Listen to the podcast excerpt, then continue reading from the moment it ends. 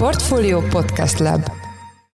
Ami a legrelevánsabb ezzel a forrásnemmel kapcsolatban, és az általában jellemző a közvetlen források rendszerére, hogy kivéve a modellváltó egyetemeket, ezt nem érinti az a jogállamisági vita, amely folyamatban van Magyarország és az uniós intézményrendszer között, ezért mi egy picivel tisztában látunk legalább azzal kapcsolatosan, hogy mi várható a forrásokhoz való hozzáférés terén.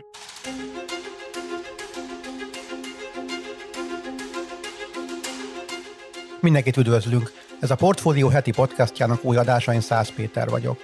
Az elmúlt hónapokban több tucat uniós pályázat jelent meg, amelyek a tiszta energiák terjedését és általában a klímavédelmet célozzák.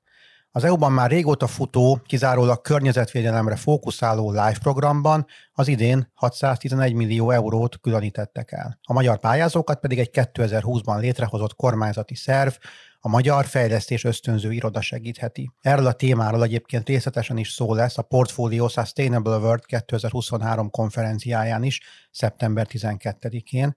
Most viszont itt van velünk a stúdióban Petri Bernadett, ennek a Nonprofit Kft-nek az ügyvezető igazgatója. Jó napot kívánok, üdvözlöm a műsorban. Jó napot kívánok. Mielőtt a konkrét pályázati lehetőségekről beszélnénk, kérem, hogy ejtsünk szót magáról a Fejlesztés Ösztönző Irodáról. Milyen céllal jött létre? A Magyar Fejlesztésösztönző Iroda a miniszterelnökség háttérintézményeként jött létre. Egy kétezer-húszas kormányhatározat hozta létre, pont azzal a szándékkal, hogy a magyar résztvételt emelje, növelje a közvetlen forrásokban. Ugye érzékelte a kormányzat, hogy Magyarország némileg alul teljesít, főleg a lakosság arányos részesedéshez képest, és ezért indokolt volt az, hogy legyen egy kormányzati beavatkozás önbe. Éppen ezért a Magyar Fejlesztésösztönző Iroda célja az a hármas természetű, tehát egyfelől igyekszünk felkészíteni az egyes társadalmi és gazdasági szereplőket arra, hogy képesek legyenek a saját fejlesztéspolitikájukat úgy kialakítani, hogy az alkalmassá váljon a pályázásra, közvetlen források megszerzésére. Másodlagosan segítjük őket magában ebben a folyamatban, és harmadlagosan pedig, és talán ez a leglényegesebb, egyfajta lobbit, érdekképviseletet biztosítunk a számukra. Ugye abba hiszünk, hogy minél közelebb visszük a magyarországi szereplőket az uniós döntéshozókhoz, annál nagyobb esélyük lesz arra, hogy megszerzik a forrásokat. Hogy kell ezt elképzelni, kik és milyen formában kérhetnek segítséget, hogyha uniós forrásra pályáznának? A személyi körre nézve nincsen kizáró rendelkezés, tehát ez a fajta forrás nem, illetve a mi szolgáltatásaink igénybevétele, az ugyanúgy releváns lehet, érdekes lehet társadalmi szervezetek számára, kisvállalatoknak, nagyvállalatoknak egyaránt, önkormányzatoknak, adott esetben állami cégeknek szintén hasznos szolgáltatásokat tudunk nyújtani. Ugye, ami nagyon fontos, hogy az Európai Uniós pályázásnak ez a típusa, ez a legtöbb esetben konzorciális, és éppen ezért releváns az, hogy konzorciumot, partnerséget is kell építeni. Azt lehet tudni, én is utána olvastam, hogy az iroda fő fókusza az a LIFE programokon van. Mit kell tudni ezekről az Európai Uniós pályázatokról? Azt mondanám, hogy az iroda muszáj, hogy foglalkozzon mind a huszonnégy alappal és annak mind a harmincöt programjával, és a LIFE megjelenése ebben kiemelt pozícióban elsősorban azért jelenik meg, mert a magyarországi szereplőknek nagyon nagy az érdeklődése a LIFE iránt. Ez egyébként is egy jól pályázható forrástípus, illeszkedik ahhoz a típusú gondolkodáshoz, mint ahogy a magyarországi társadalmi gazdasági szereplők gondolkodnak, és a célrendszere is nagyon kézzelfogható, megfogható, lehet belőle fejleszteni olyan ténylegesen megvalósuló, akár infrastrukturális beruházásokat, ami különbséget tesz ugye az egyszerű soft projektekhez képest, amelyek a legtöbb esetben tudáscserére alapulnak, különböző konferenciákra, képzésekre. Itt nagyon fontos, hogy itt fontos, konkrét, akár természetvédelmi, környezetvédelmi, klímavédelmi intézkedésre lehet pénzt szerezni, és ezáltal azt megvalósítani. Én is említettem már az elején egy hatszáztizenegy millió eurós számot, ami idén áll rendelkezésre, de a teljes Európai Uniós költségvetésben mekkora ez az összeg, és mekkora az az összeg, amelyre a magyarok pályázhatnak jelenleg? Maga a LIFE program egyébként ezerkilencszázkilencvenkettő óta létezik. Ezt érdemes kiemelni, mert ez pont azt mutatja, hogy egy nagyon hosszú életciklussal rendelkező programról van szó, amely szinte változatlan formában jelenik meg kilencvenkettő óta. Nyilvánvalóan a klímavédelem fontosság az egyre erősödött az elmúlt évtizedek során, és egyre nőtt az az összeg is, amelyre pályázni lehet. Az idei évre hatszáz millió euró felett van a pályázható keret, de a teljes időszakra 2020 kétezer-huszonegytől kétezer-huszonhétig, ez egyébként öt egész negyvenhárom század milliárd eurós költségvetést jelent, ezzel a harmadik legnagyobb pályázható keret a teljes Európai Uniós rendszerben. Ugye az a célszám, amit szeretnénk ezzel kapcsolatosan elérni a magyar szereplők részére, az persze csak pár százalékos, éppen a lakosság arányos részesedés miatt, de már ez a pár százalékos részesedés is több tízmillió eurót jelent. Azt említette, hogy milyen területeken lehet alapvetően pályázni, de az elmúlt hónapok energiapiaci fordulatai esetleg módosítottak ezeken, vagy, vagy más területekre került a fókusz a pályázatokkal kapcsolatban? Nem látunk érdemi eltérést, illetve azt mondhatnám, hogy a LIFE program egyébként is kicsit megelőzi a korát, mert hogy mindig előbb reagálja azokat a várható változásokat, mint más programok, vagy mint sok esetben maga az uniós jogalkotás. Ezzel persze nem azt akarom mondani, hogy a bizottság tudta előre, hogy egy háborús helyzettel fog szembe találkozni, vagy akár egy gazdasági recesszióval, de már a Covid szituáció előhozott olyan témaköröket, olyan releváns kérdéseket, amelyekre szükségessé vált a felkészülés.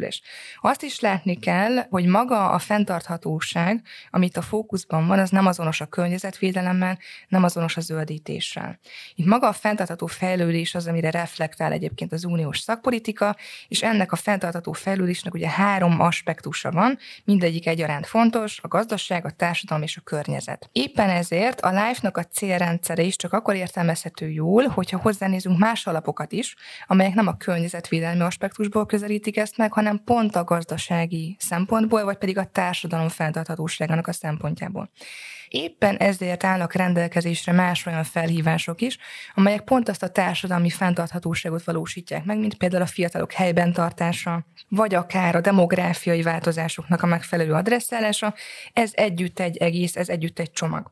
Ha azt nézzük, hogy hogyan reagálja le egyébként azt a fajta energiaválságot az Európai Bizottság a LIFE-on keresztül, ami megjelenik és tapasztalható a mindennapokban, akkor azt mondanám elsősorban, hogy a negyedik a program a tiszta energiára való átállás, ami a legrelevánsabb erre nézve. Ugye ennek a költségvetése kilencvenkilenc millió euró, és nagyon lényeges vele kapcsolatban, hogy innovatív technológiákat, innovatív fejlesztéseket finanszíroz, energiahatékonyság növelését, és kiemeli a többi a programból, sőt a teljes uniós támogatási rendszerből, hogy nagyon magas, kilencvenöt százalékos a támogatás intenzitása. Ugye mit jelent ez a magas támogatás intenzitás, hogy sokkal kevesebb önerő kell hozzá, így aztán teljes mértékben a projektnek a finanszírozása szinte az uniós költségvetésből tud megvalósulni, mert csak azért is, mert ugye erre az öt százalékra azt szoktuk mondani, hogy ez a projekt felépítésnél egy olyan arány, ami később aztán visszajön, hogyha megnyerik ezt a pályázatot, de gyakorlatilag ez az önerő, ez szinte egy adminisztratív módon megjelenő tétel csak. Azon kívül, amiről beszéltünk, tudna még olyan pilléreket mondani, amelyek most fókuszban vannak, vagy amire érdemes figyelniük a jövőbeli pályázóknak? Három alprogram volt, ami megjelent az új felhívásokban az előbb említett tiszta energiára való átálláson kívül. Releváns lehet a körforgásos gazdaság és életminőség alprogram. Ez egy régebbi téma, ez is már a kilencvenes évektől kezdődően létezik. Itt ugye elsősorban hulladékhasznosítással kapcsolatos innovatív megoldások támogatása merül föl, illetőlegesen víz, levegő, talajminőség megóvása. Mire kell itt gondolni? Vannak például olyan technológiai megoldások, Magyarország egyébként ezen a téren az élen jár, amelyek mondjuk olyan termőföld réteg kialakítását teszik lehetővé, talajcsere nélkül, amely sokkal magasabb termékenységet tesz a föld esetében lehetővé, és ez ugye nagyon releváns, mert valahol a célrendszerbe az is megjelenik az uniós felfogásban, hogy itt végül a teljes kontinens ellátása, az ellátási láncoknak a stabilitása az fontos. Ugye a kettes cél, amire szintén pályázhatnak a magyar szereplők is, az az éghajlatváltozás mérséklése, és az éghajlatváltozáshoz való alkalmazkodás. Ugye itt maga az alkalmazkodás az azt is jelenti, hogy tudásra és technológia csere, tudásátadás azzal kapcsolatosan, hogy miként lehetséges a felkészülés ezekre a változásokra. Itt ugye három olyan alprogram van, ami releváns lehet. Ebből a háromból én kiemelném a fontosságát az éghajlatpolitikai irányításnak és tájékoztatásnak, mivel ez pont azt célozza, hogy az egyes tagállamok a saját szakpolitikájukba hatékonyabb intézkedéseket tudjanak beletenni, és ezáltal alakuljon ki köztük egy közös tudáscsere tagállami szinten. Ez nagyon releváns, ez eddig nem jelent meg a programban. Összevetve akár más uniós programokkal, milyen a pályázati sikere a LIFE-oknak, és hogy tudja ezt katalizálni az iroda, ezt a, ezt a sikerrátát? Tekintettel arra, hogy itt valódi sikertörténetekről van szó, csak egy-két példát hadd had említsek meg. Ugye nyertes projektek között szerepelt például a madarak távvezetékkel való ütközésének a problémának a kezelése. Itt ugye elsősorban egy védett fajról, a kerecsás sólyomról van szó. Itt ugye azt láttuk, hogy kormányzati szereplők együtt pályáztak más gazdasági és társadalmi szereplőkkel, tehát közös pályázatról volt szó, és ebben a rendszerben igyekeztek megoldást keresni erre a távvezetékes problémára. Nagyon releváns volt másodlagosan nyertes projektek között az a fajta erdőkezelés, ami a klímaváltozással kapcsolatosan merült fel. Ugye azt látjuk, hogy az másfél fokos globális felmelegedéssel kalkulál az európai általános kalkuláció. Magyarországon azonban ez még relevánsabb lehet, kettő és fél fokot is elérhet, és éppen ezért, hogy az erdők esetében különböző új innovatív modellek kellenek az erdészeti eljárásokra. Ez is egy nyertes LIFE projekt volt, szintén kormányzat és nem kormányzati együttműködésben jelent meg. Ami nagyon fontos, hogy itt a tipikus megvalósítási idő az hosszú. Előfordul, hogy kettő-öt év, sőt, akár a tíz évet is eléri. És éppen ezért nagyon előre kell gondolkodni, akkor ez sikeres a projekt, hogyha képes ezt a teljes idődimenziót megjeleníteni magába a pályázatba, és ebben mi ugye tartalmi segítséget is tudunk nyújtani, kétféle módon. Egyrészt ugye nagyon szorosan igyekszünk nyomon követni azokat a belső instrukciókat a teljes uniós intézményrendszerből, amelyek lehetővé teszik a sikeres pályázást, másfelől pedig azért ilyen hosszú projektek felépítésénél rengeteg olyan tudományos modell van, amit be kell emelni a pályázatba. Ezeknek az előkészítésére egyetemeket, konzorciális kutatási együttműködéseket vonunk be, és ezáltal tesszük sikeresebbé a pályázást. Ha jól értem, akkor az iroda gyakorlatilag nem csak a kezdeti szakaszban tud segíteni, hanem hogyha tényleg egy ilyen nagyon hosszú öt-tíz éves projektről beszélünk, akkor a későbbiekben is valamiféle mentorálást tud adni azoknak a szervezeteknek, amelyek ezt az utat választják. Ha ez így van, akkor ennek tükrében mi az, a, amire számíthatnak a, a pályázók? Ha tényleg komoly energiát fektetnek bele és segítségül hívják az irodát, akkor mekkora eséllyel lehetnek sikeresek a LIFE projekteken? Ugye a közvetlen források nehézség, ugye az esély mindig nehezen megbecsülhető, ugyanakkor jó kiindulási alap az a pályázási tapasztalat, amellyel az ország rendelkezik a LIFE kapcsán, erre tényleg jól lehet építeni, tehát a maximumig lehet növelni a pályázási esélyeket, látni kell persze, hogy amikor az ember közvetlen uniós forrásra pályázik, akkor egy európai versenyképességet kell felmutatnia, tehát európai szinten kell kiválónak lenni a projektnek. Éppen ezért releváns az is, hogy európai szintű partnerségeket építsünk, mert pont ezek a partneri kapcsolatok lesznek olyanok, amelyek emelni tudják a nyerés esélyét. Ugye tekintettel arra, hogy maga az Európai Unió a teljes szakpolitikai rendszerében a fenntartható fejlődést, a klímavédelmet egészen kétezer-harmincig dimenzionálta, nagyon fontos, hogy mi is úgy tudjuk időzíteni a projekteknek a költségvetését, hogy ennek a szakpolitikai rendszernek az irányszámait a megfelelő időben, sőt, előbb tudjuk teljesíteni. Tehát éppen nemrégiben látjuk, Láttunk egy olyan skandináv pályázatot, ami pont az é u célszámokat tudna előrébb hozni, akár öt-tíz évvel is. Ezek egészen biztosan olyan projektek lesznek, amelyek sokkal nagyobb eséllyel lesznek nyertesek. Kicsit még beszéljünk a magyar pályázatokról. Hogy látja kétezer-huszonháromban eddig a források hány százalékát próbálták meg legalábbis lekötni a pályázók? Mi azt látjuk, hogy amióta az em ef o i tevékenysége az gyakorlatilag egy új perspektívát kapott, tehát egy új sínre került, a mi számaink szerint megháromszorozódott, sőt megötszöröződött a pályázási kedv.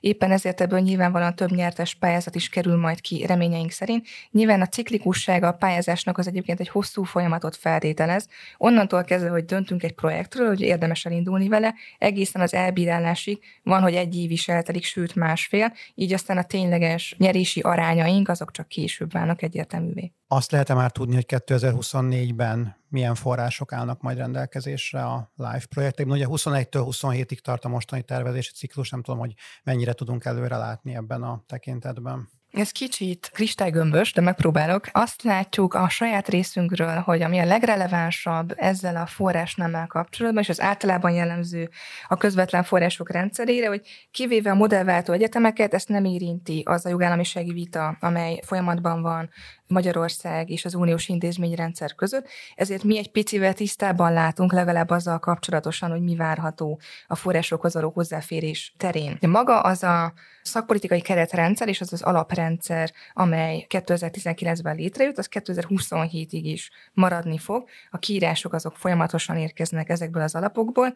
Ha LIFE-ról beszélünk, akkor itt ugye most a beadási határidő az ősszel lejár. kétezer-huszonnégy tavasszán megkötik a támogatási szerződéseket, és ezt követi az újabb kiírás. Ugyanakkor mi azt mondjuk, hogyha valaki a húsz-huszonnégy őszi körre szeretne pályázni, akkor most kell felkeresni a Fejlesztésösztönző Irodát, most lesz igazán időben ahhoz, hogy egy minőségi projektet tudjunk elindítani, és nyomon tudjuk követni, hogy az új célrendszerhez mennyiben alkalmazkodik, mennyiben illeszkedik az ő projektje. Tehát akkor mindenképpen azért hónapokat kell erre szánni, tehát az nem úgy működik, hogy hoppá, itt van az ősz, és akkor gyorsan megpróbálok valamit beadni. De semmi esetre sem. Ezt el is szoktuk mondani, hogy ez nem egy egyszerű forráslehívás, ez nagyon más, mint az operatív programok igénybevétele. Itt egy felkészülési szakasz van, ami egyébként szükséges is, mert csak azért is, mert az a tapasztalat, hogy túl azon, hogy lehetővé válik egy pályázás egy ilyen felkészülést követően, nagyon sok hasznos tapasztalattal gazdagodnak a szervezetek, kialakulnak remek lehetőségeket nyújtó együttműködések Európa szerte, tehát magával a felkészülési folyamattal is mindenféleképpen nyer az a szervezet, amely úgy dönt, hogy erre adja a fejét, és ráadásul ugye kiemelném azért azt a kormányzati támogatást, amely az em ef o i létezését is övezi, hiszen hogyha valaki piaci alapon akarná ezeket a szolgáltatásokat igénybe venni, akkor ez egy több ezer eurós tételt jelentene.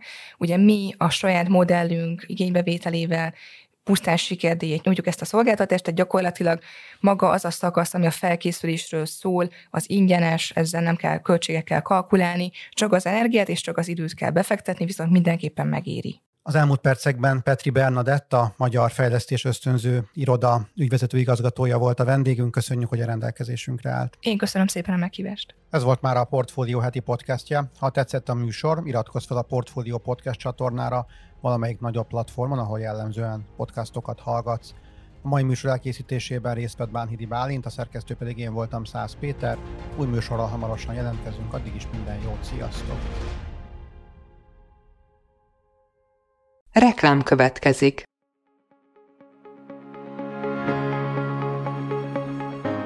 Raúl Müller Lajos vagyok, az Agrársektor főszerkesztője. Májusban két tematikus konferenciát is rendezünk Kecskeméten az Agro Food szektor szereplőinek. A május huszonkettedikén tartandó Portfolio Agro Food kétezer-huszonnégy konferencia az élelmiszeripari vállalkozások, beszállítóik, a szolgáltató cégek és a kereskedők számára nyújt egyedi betekintést az aktuális trendekbe. A május huszonharmadikán megrendezendő Agro Future konferencia pedig egyedülálló módon tematikus formában foglalja össze a hazai agrárgazdaság fenntarthatósági követelményeit és innovációs lehetőségeit.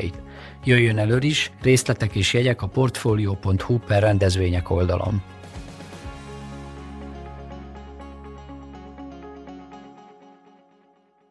Reklámot hallottak.